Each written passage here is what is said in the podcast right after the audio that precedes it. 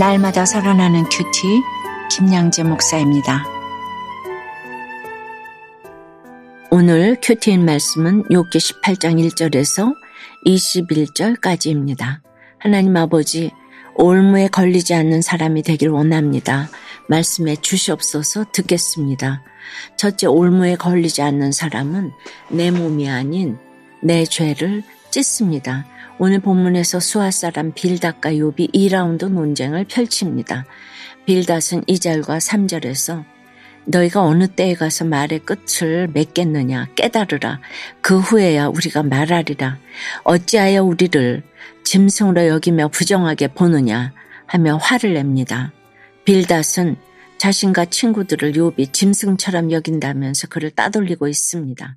자신과 친구들이 욥에게 한 말은 생각하지도 않고 오히려 욥이 한 말을 트집 잡아 공격합니다. 욥을 짐승으로 여기고 부정하게 본 것은 도리어 자기들인데 욥에게 뒤집어 씌우며 거꾸로 말하고 있네요. 이렇게 우리는 예수를 믿는다고 하면서도 이해관계에 얽히거나 나와 생각이 다른 사람을 만나면 그를 마치 짐승처럼 여기면서 부정하게 보기도 합니다.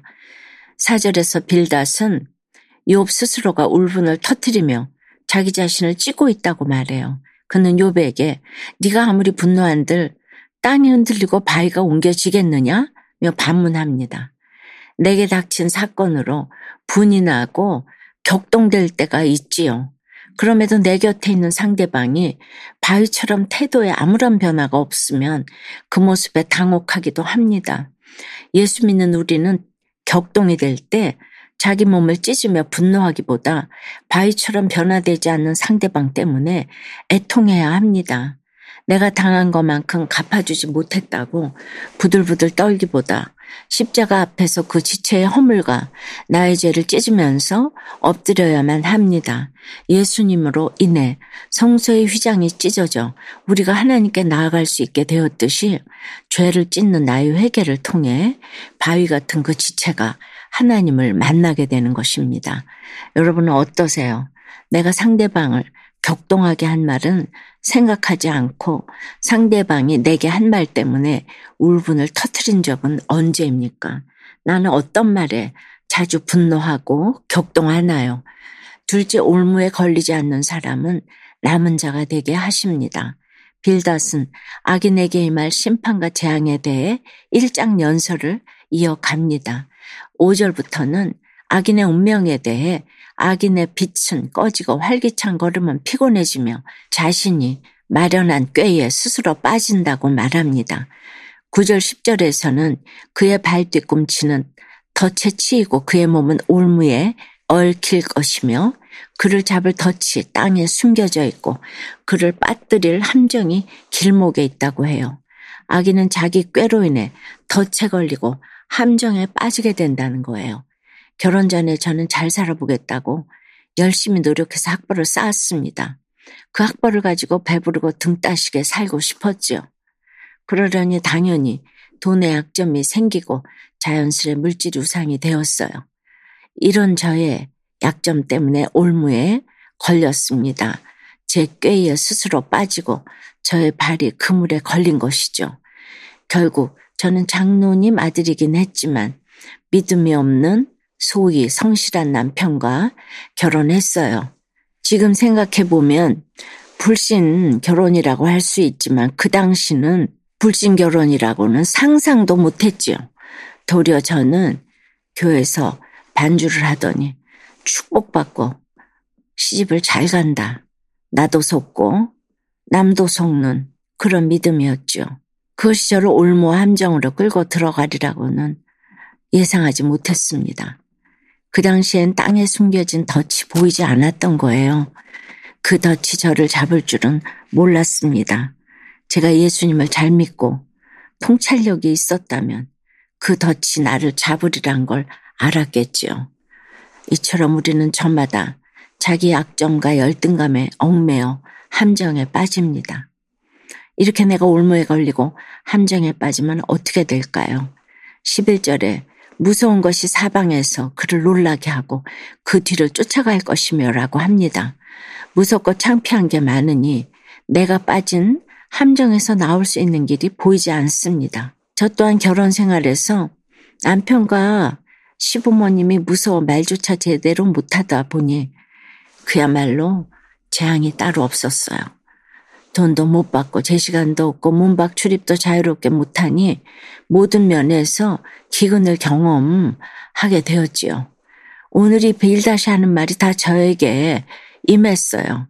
만일 그때 이 욥기를 읽었더라면 아, 내 이야기가 여기 있구나 했을 텐데 그러지 못해서 무섭고 두려운 영적 기근으로 제 감정은 밤낮 상막하기만 했습니다. 오늘 이 방송을 들으시는 모든 여러분들은 오늘 이 말씀이 나에게 주시는 말씀이라고 들으시면 너무 좋겠습니다. 결국 결혼은 제 약점 때문에 제가 선택한 결론이었어요.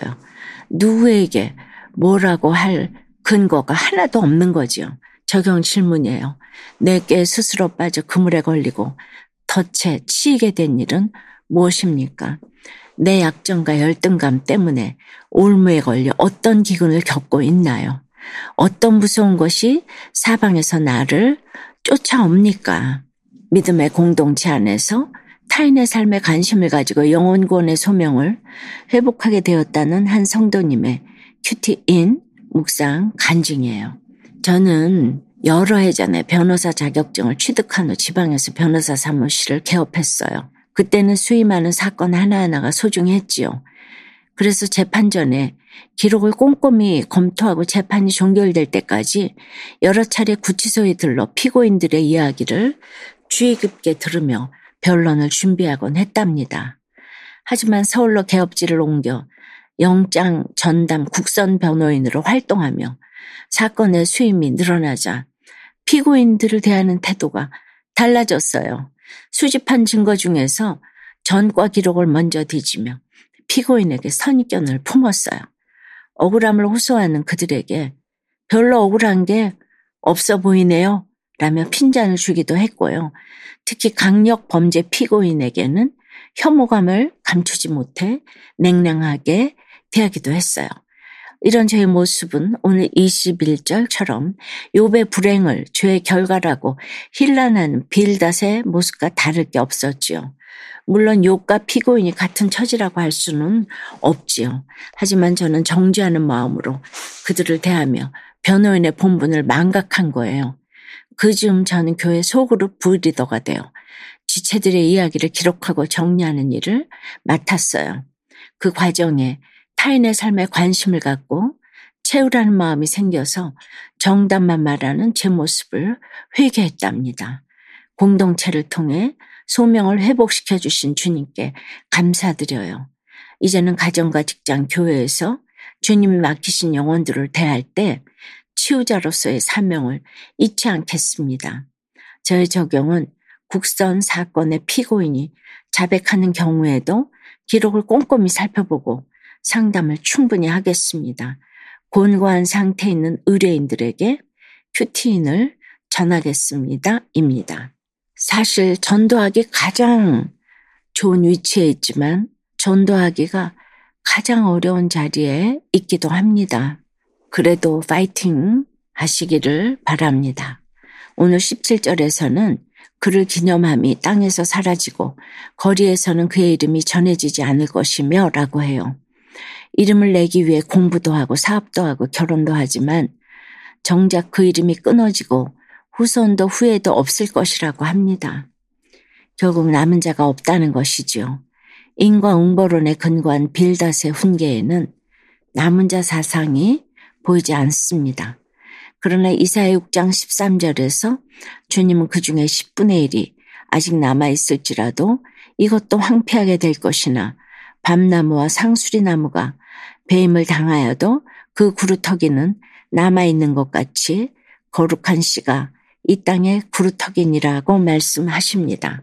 밑동 잘린 나무와 같은 우리의 인생이지만 예수님을 믿는 우리는 비록 이 땅에서 다 망할지라도 그 구루터기가 남아 있다고 하십니다. 사랑하는 여러분, 택자는 고난의 사건 속에서 여러 아픔을 경험하지만 그 고통의 과정을 통과하면서 하나님의 은혜로 내가 범하던 악에서 벗어나게 됩니다. 그리고 아, 천국은 바로 이런 것이구나 깨닫고 누리게 됩니다. 이것이 바로 하나님의 놀라운 은혜입니다. 오늘도 하나님 앞에서 내 죄를 찢음으로 나를 올가매던 올무에서 벗어나 천국을 누리는 하루를 보내시길 주님의 이름으로 축원합니다. 기도 드릴게요. 주님 오늘도 정답만 이야기하는 빌닷을 통해서도 악인의 길을 걷는 우리들의 모습을 보게 해주셔서 감사합니다. 주님을 믿는다고 하지만 여전히 저희는 이해 타산을 따지며 지체들을 판단하고 내 몸을 찢으면서 격동하곤 합니다. 구원의 사건이 와도 바위처럼 꿈쩍도 하지 않는 주변 사람들을 보면 화가 납니다. 그러나 변하지 않는 그들의 모습을 보면서 그 속에서 내 모습을 애통해 하며 내 죄를 찢고 주 앞에 엎드리기를 원합니다. 주님, 내 욕심에 사로잡히고 내 깨에 속아서 내 발이 그물에 빠지고 내 몸이 올무에 걸릴 때가 얼마나 많았는지요. 함정에 빠지니 밤낮으로 무섭고 기근을 경험했습니다. 그럼에도 주님 이런 저를 택자로 삼아주시고 밑동 잘린 나무와 같은 우리를 구원하려고 견인해 가시는 은혜에 참으로 감사를 드립니다. 비록 이 땅에서 망해도 구루터기가 남아있다고 하시니 남은 자가 되어 두렵고 떨리는 마음으로 구원을 이루어가게 하여 주시옵소서. 오늘도 고난 중에 있는 모든 성도님들이 각자의 자기 남은 것을 보게 하여 주시옵시고 그 고통 가운데 사명을 찾게 하시고 올무에 걸리지 않고 가정과 공동체에서 진정한 남은 자로 굳게 설 수 있도록 도와주시옵소서 예수 그리스도 이름으로 기도드리옵나이다. 아멘. 지금까지 우리들 교회 김양재 목사님이었습니다. 큐티에 도움받기 원하시는 분들은 큐티엠 홈페이지 qtm.or.kr 또는 유튜브에서 큐티엠을 검색하시면 도움받을 수 있습니다. 자세한 문의사항은 지역번호 031-705-5360번으로 문의하시기 바랍니다.